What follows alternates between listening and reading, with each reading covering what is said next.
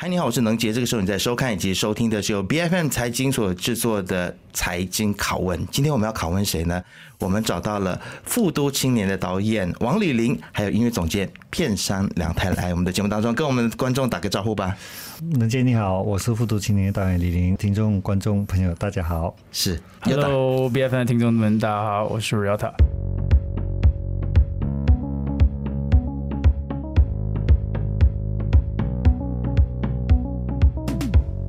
其实今天这个访问呢，真是好不容易，我们促成了这个访问。对，那个时候我就在想说，嗯，难道这个宣传已经非常足够了吗？为什么就是一直邀请，但是哎，像没有什么下文。后来我们才发现说，是有一点沟通上面的小误会嘛。对，但是今天还是非常高兴，就是导演还有 Yoda 能够来到节目当中。然后先恭喜你们，在马来西亚的票房已经超过一百万了。哦，谢谢谢谢，因为这是第一步了，我们还是希望可以继续再往下走。对对对，是哇，李林导演第一部的电影，然后现在有获得这样子的一个成绩啊，所以今天一定要好好来拷问一下你的这个心得。这个。当然，我们这个节目通常啊、呃，如果是在访问政治人物的时候是蛮可怕的，对。但是对导演我们会比较温柔一些，马上放轻松。对，大家放松，我们聊天就是啊。那其实，在台湾现在的票房已经是超过没有记错六千万台币，对对对对对。对，然后在香港也是一百三十万港港币，对，这个成绩非常的亮眼啊。然后，其实我想要很好奇的问导演，就是这是你第一部当导演、第一部指导的电影，然后你就做这么稍微比较敏感的一个课题，当初是什么样子的起心动念，让你觉得说你要来做一部跟关于无国籍人士相关的这样子的一个题材？因为我自己本来就是比较。想说关于我成长的这片土地上面的人的故事，坦白说，那人的故事有很多种了。我比较喜欢说情感面的故事，就是所谓我常说的人跟人之间的爱，因为爱有很多种。因为我一直觉得，如果今天我有机会做电影的话呢，那我应该要跟观众说什么？那我希望说。能带出一些能思考性的题材，因为我自己比较是生活感受很强烈的人，所以你看我之前监制过的《二零一七分贝人生》、《二零一九迷失安迪》，那都是讲社会议题上面的一些题材。然后呢，可是在这几个题材上面呢，我们还是围绕在最后是回到人和人之间的情感。对，所以呢，变成我在做复读青年的时候呢，一定还是会回到这个出发点上面去做。只是刚好这次本来我就想写两兄弟的故事，嗯，那这两兄弟故事在准备的时候，我就想到，哎，这次这一题应该可以从哪里开始下手？可是我印象比较深刻是在三年的疫情的时候，其实我们知道大家都被困在家里嘛，也被困着。然后呢，其实比方说政府发放援助金，那我觉得，哎，我们国民都可以拿得到。那请问这些？出生在这里的人，他们怎么办？然后呢？而且那时候呢，我们其实陆陆续续都看到很多说啊，申请身份证的事情啊，用了多少年啊之类等等等等。所以变成这个事件，其实一直深埋在我的这几年里面了。就在我在思考、在做题材的时候，所以后来在决定做复读青年的时候，我就决定把这两个元素把它合在一起做。了解。那么，其实导演你在决定做这个题材之后，我发现说，其实你在电影里面有一些的画面可能。在之前，我们对于马来西亚国情的想象，或是对于马来西亚的荧幕上面可以播放的东西，它可能是属于稍微比较敏感的，因为你你这次可能也有 cover 到一些跨性别族群的画面，那当然也有一些警察执法的画面。当初在设计这些画面的时候，你会担心说这个是稍微有一点敏感？有没有担心说可能这些东西上不了大荧幕？其实坦白说，我倒没有担心这一块，我比较担心是后面提到的死刑。嗯，因为当初我们在做填调的时候，就是监狱组的公关，他们一直跟我说，就因为我们我跟卢耀塔一起去开会嘛，他一直说我们不要拍这个好不好？他叫、哦、他叫你们不要拍这个，他说他很担心我们拍了出来，电检局不让我们过，我们就浪费钱了。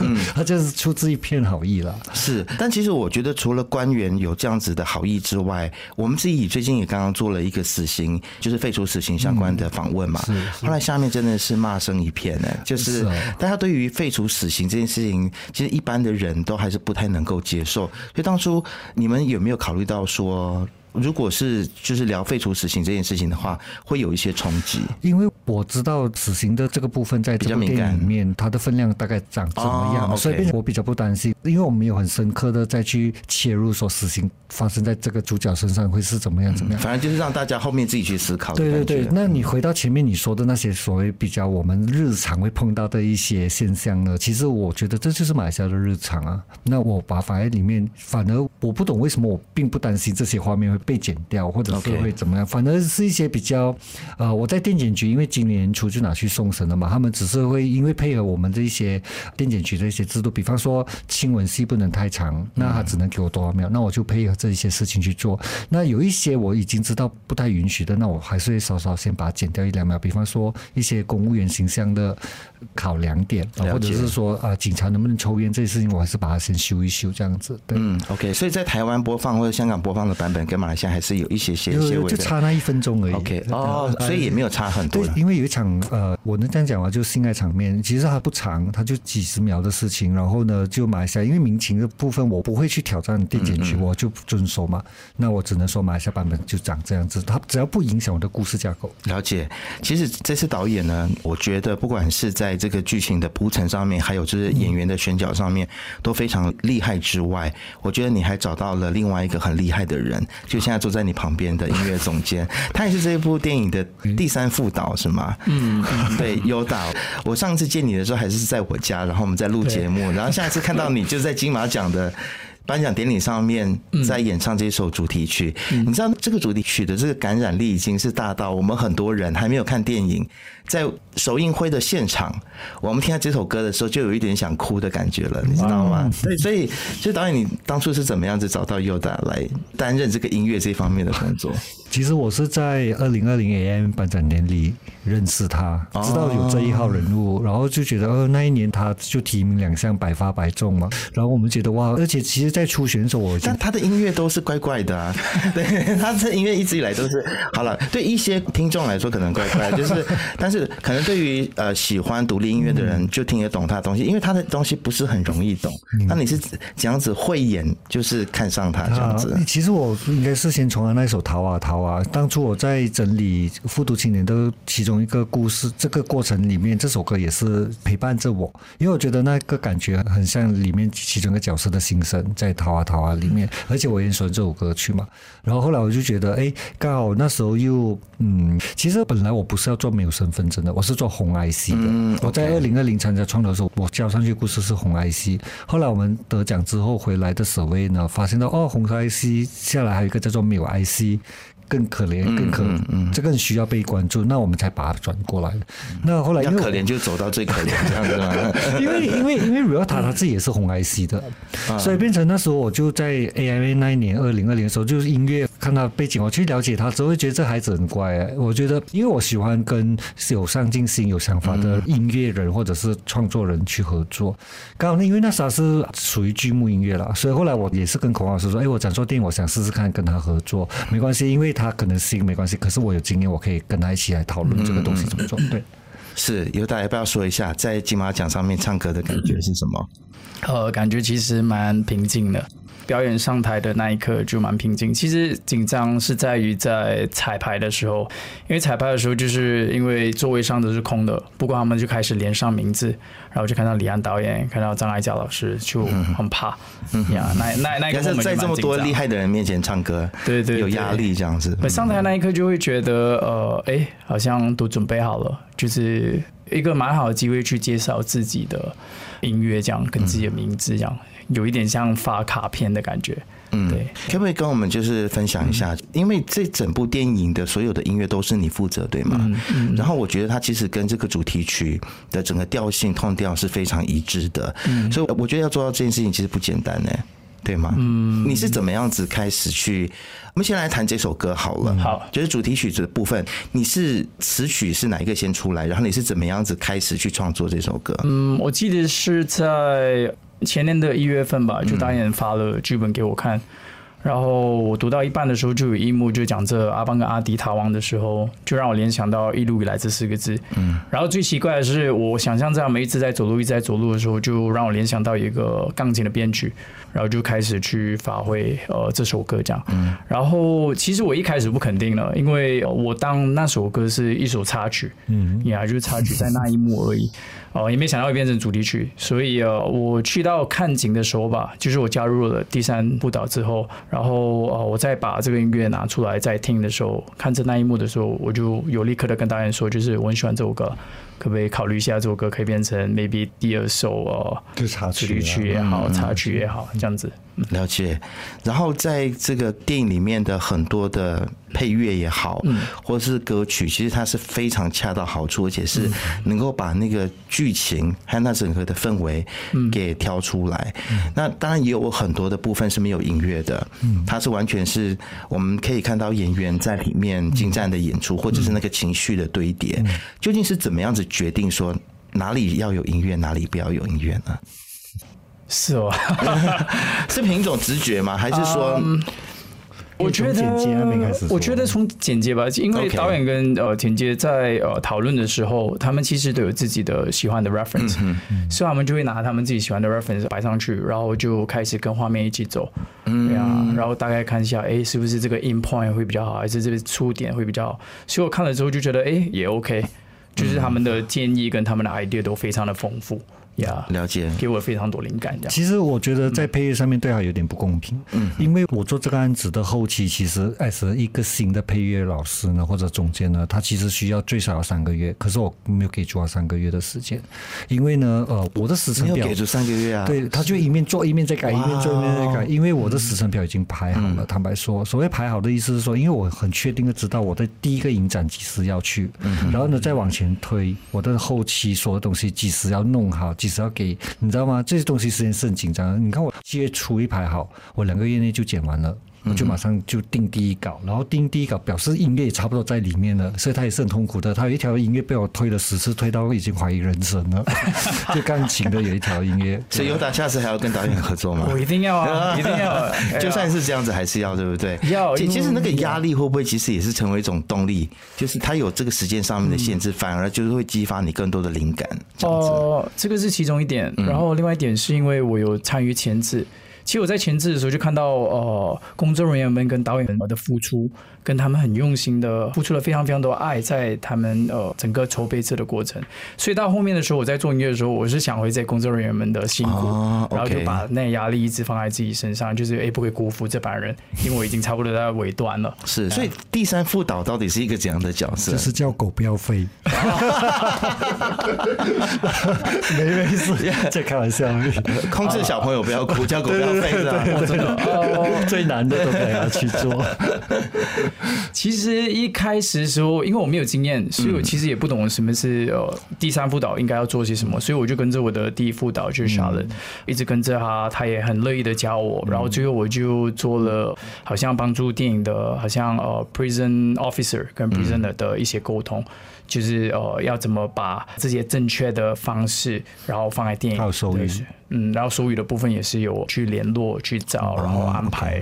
所以导演你很聪明哎，你知道说要让做音乐的音乐总监要参与到整个制作。其实他是第一个最早跟我入组的哦，他是第一个最早跟我入组，第一批的工作人员就对了，就第一个，还不是第一批，就就跟着我先做，因为我很早就开始做前期，我自己在默默的开始弄。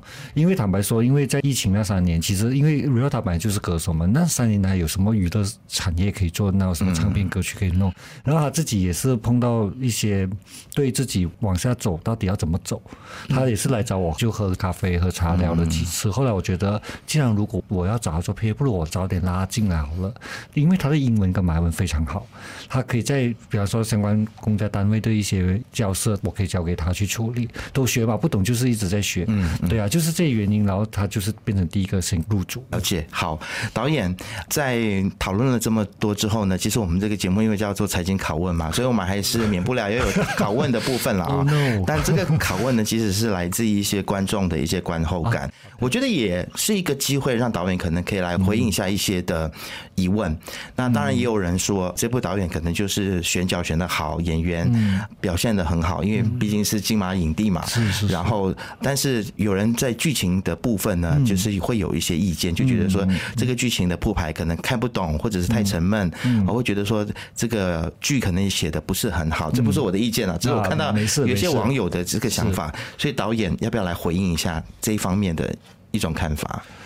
坦白说了，因为我们自己，如果今天我不做导演，或者是做监制，我也是一个观众嘛，嗯、我还是会去买票去看电影，然后看电影我会有自己喜欢和不喜欢的事情。大家都有自己的主观嘛，对，我可以去评论嘛。嗯、那我觉得永远是这样子的，哪怕是做歌、做音乐、做电影也好，你产品端出来摆在台面上面，你就要听各方面的，就看你自己的心能打多开，然后去接受这些意见。当然，有些意见我觉得，因为我们分辨得出。大家的意见是善意的还是恶意的？坦白说，因为对我来说，有些问题是专门就是针对这一种对我来说是比较不理智的情况下，也不是建设性的建议，就是为了提而提这个事情。那我这些问题的，我基本上我都是跳过就不看了。那一些建设性的，然后他有给我一些有些评语，他会把我点醒一些，说哦，原来在一些比方说一些故剧情上面的转折，一些人物上面的走向啊，他们看到一些问题在哪里，那我就会把笔记下来了，因为我觉得，come on，我是。第一次当导演好不好？而且呢，我觉得能写一个很好的剧本的人是神呢。这我也第一次来自己弄剧本，然后当然有心结好。初期的一个老师来帮忙，可是我觉得写剧本太难了，这不是我厉害的事情。那我觉得，那我在这个过程里面，你看，因为我是新导演，虽然我当过监制，我在所有的过程里面，其实我都是把自己身段放得很低，我都全部听，所以变成说，现在成品出来了，我跑了这么多影展，这么多不同地区的观众，大家给的意见有些更更更 harsh，对，看到我自己，看到我自己要去喝杯冷水，嗯、喝杯冰水，这样子让自己冷静，还是常常喝酒把自己灌醉。所以变成有些呃，其实也不一定说网上的评论哦，有时候现场观众问的问题也是很直接来的。那我觉得有些问题，我就觉得这个问题可能我没有办法给你一个就是一个很好的。有一个问题，其实大家蛮常提出来，就是说为什么这个哥哥最后阿邦没有告诉阿迪说，其实人是他杀的？对，哎，这样我们有一点涉及剧透，但是我相信很多人看过了，看过，对对。所以这个部分的话，导演有什么想要跟大家说的吗？其实这个事情是我很早在剧本的时候就设定好了的，嗯，我就是。这个秘密只有哥哥跟观众会知道，弟弟不会知道这个。然后呢，因为罗杰，难道弟弟他不知道，他不会就是一辈子带着这个负罪感吗？他就是带着这个，他就是要好好的活下去啊。所以哥哥想要利用这个负罪感，帮助弟弟好好的过生活。这个在我可以，其实我有没有自己检讨了？坦白说，因为我们有把哥哥跟弟弟的人设写得非常清楚，几岁发生什么什么。可是因为我们拍的是现在这个发生时空里面嘛，所以变成说，那也是有观众挑战，为什么弟弟那么恨爸爸？嗯啊，为什么那么有至于那么恨吗？啊，那因为我就在一个剧情上面的时候，其实没有把它去完全的呈现出来，这个我会检讨。然后呢，到后面哥哥的时候，其实哥哥本来就是一直在守护着弟弟。然后其实，在哥哥的人设背景在铺陈的时候，其实哥哥本来就不想活了。自从他家父母火灾死掉，啊，抱孙子也没有的时候，他从孤儿院逃离出来的时候，其实他本来就不想活下去了的。直到他流浪的时候碰到弟弟，弟弟突然成为他活下去的动力。他已经忘了死这个事情，所以他就是继续守护弟弟。所以呢，在这个整整个的成长过程到现在为止的话呢，加上他已经找弟弟找到爸爸了，是可以往下走的。他本来也不想杀掉那个，就是你要这是一个错手，当你要用一个错误弥补一个错误的时候，是很难的。所以香港有一个影评人就写说，善良的人做错事是最难被原谅的。所以呢，在为什么会最难被原谅？因为你无法接受为什么他要做这个事情。对啊，可是我觉得在那种情况，在这样的人生，在这样的背景，在那的基础上面呢，其实哥哥。本来不是说为了要保护弟弟而去做了那个事情，并不是的。当下绝对是一个错手，而且这个对我来说，这个我们在做剧本的时候，我们每一个点其实都讨论的很清楚，是是要发生这个转折，是要这样走下去。对啊，好，了解。其实导演，我觉得大家会对你的戏有这么多的疑问，或者是这么多的意见，我觉得大家是喜欢的，因为喜欢。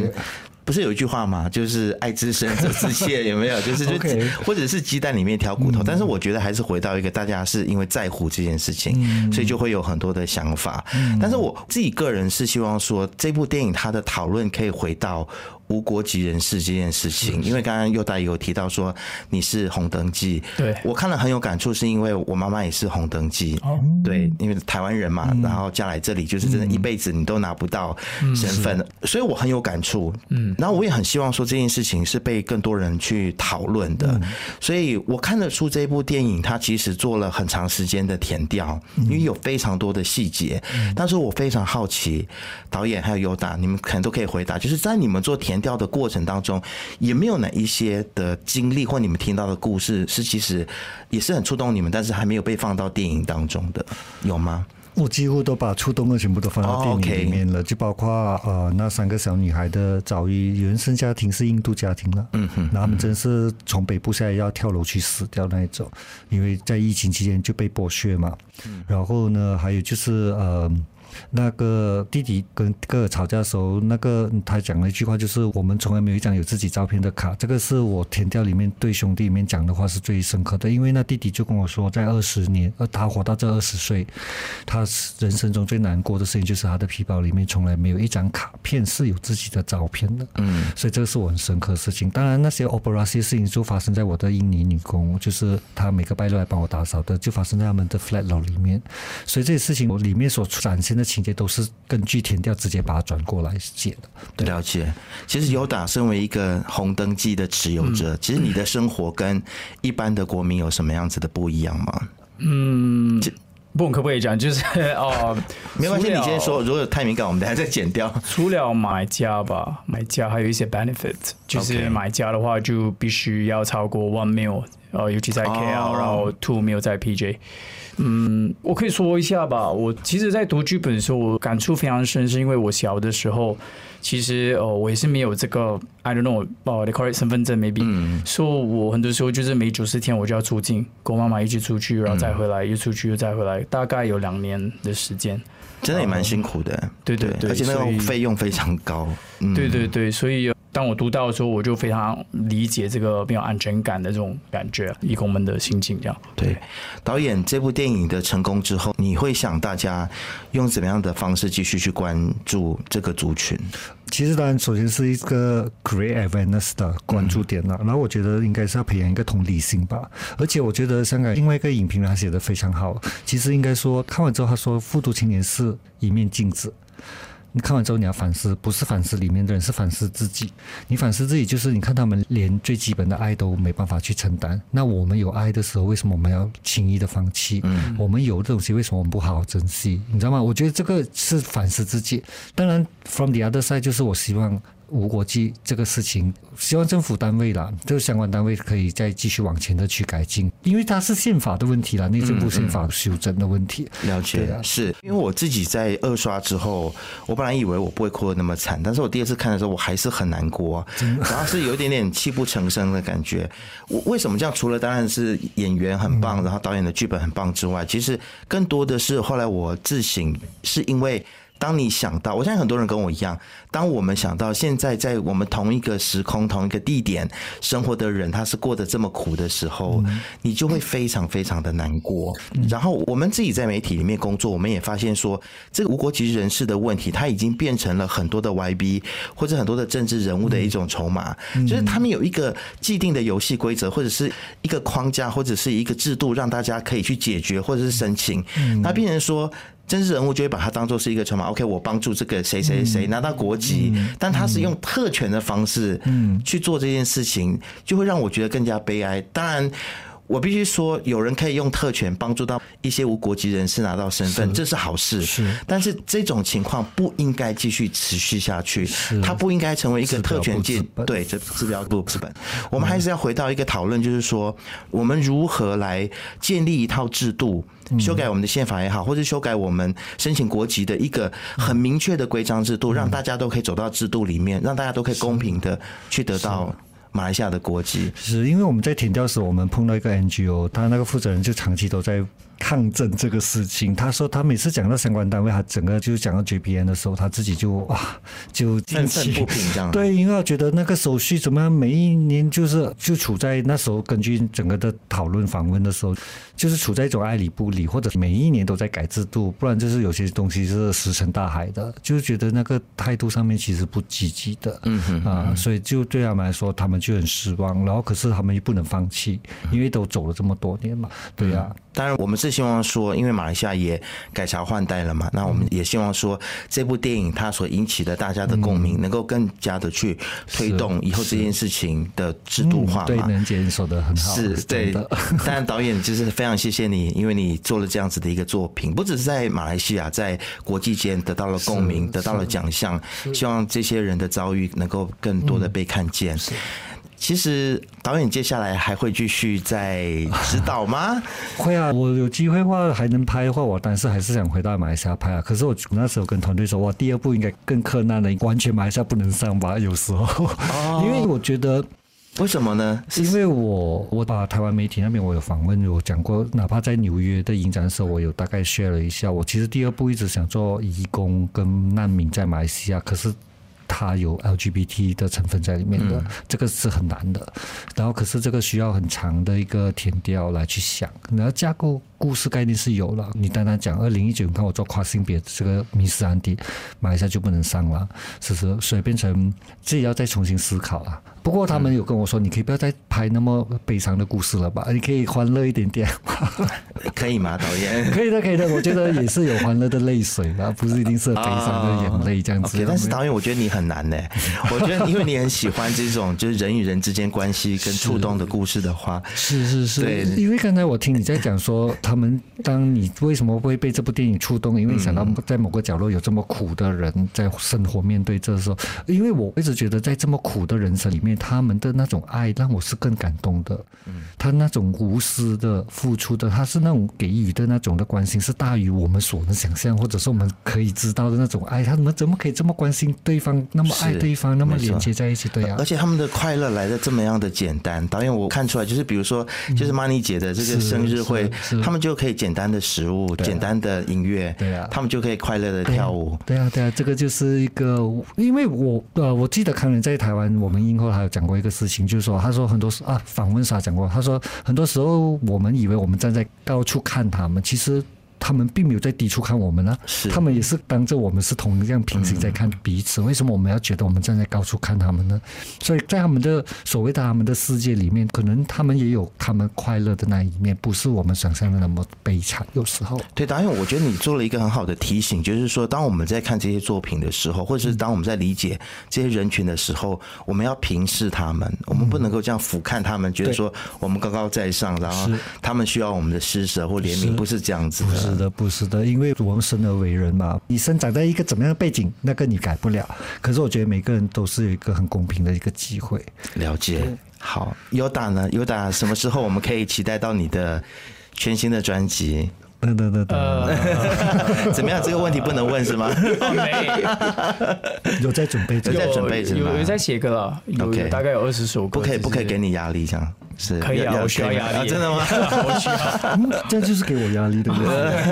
哦，所以现在音乐你也是他的老板，就对。因为我就把 Ryota 拉进来公司了，哦，结果我们就一家人了，大家来一起来往这个目标吧。希望明年会有。我们公司很多的年轻朋友都非常喜欢你的东西，谢谢。是，所以一起加油。好啊。对，那导演就是接下来还有什么计划？你明天还要去台湾是吗？哦，后天星期四我就要飞台北，因为台北的票房还在继续往上走嘛，我们就回去还是有很多的活动要去做。对，然后一月大概因为下个月新加坡要上映了，所以我们在计划中应该是也想过去新加坡一趟宣传吧。了解。